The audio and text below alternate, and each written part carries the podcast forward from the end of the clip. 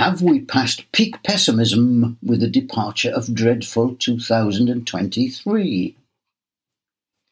I think so.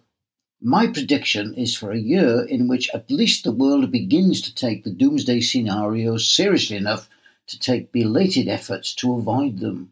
In short, there will be troubles ahead, but as the Pain of Hope by Irvin Berlin goes, before the fiddlers have fled, before they ask us to pay the bill, and while we still have the chance, let's face the music and dance.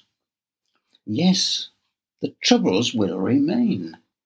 Here's my personal list of the 5 most serious possibilities of global catastrophes.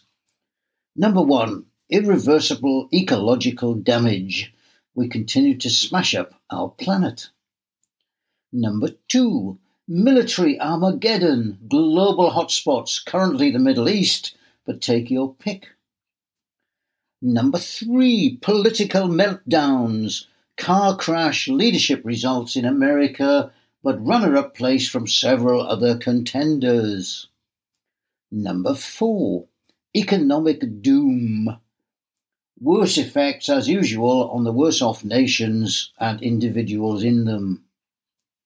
And number 5, AI outsmarts humanity, the Silicon dystopia. Not cheerful, that's the mood music, but holding on tenuously to the musical metaphor, I never promised you a rose garden. To be continued, I do hope.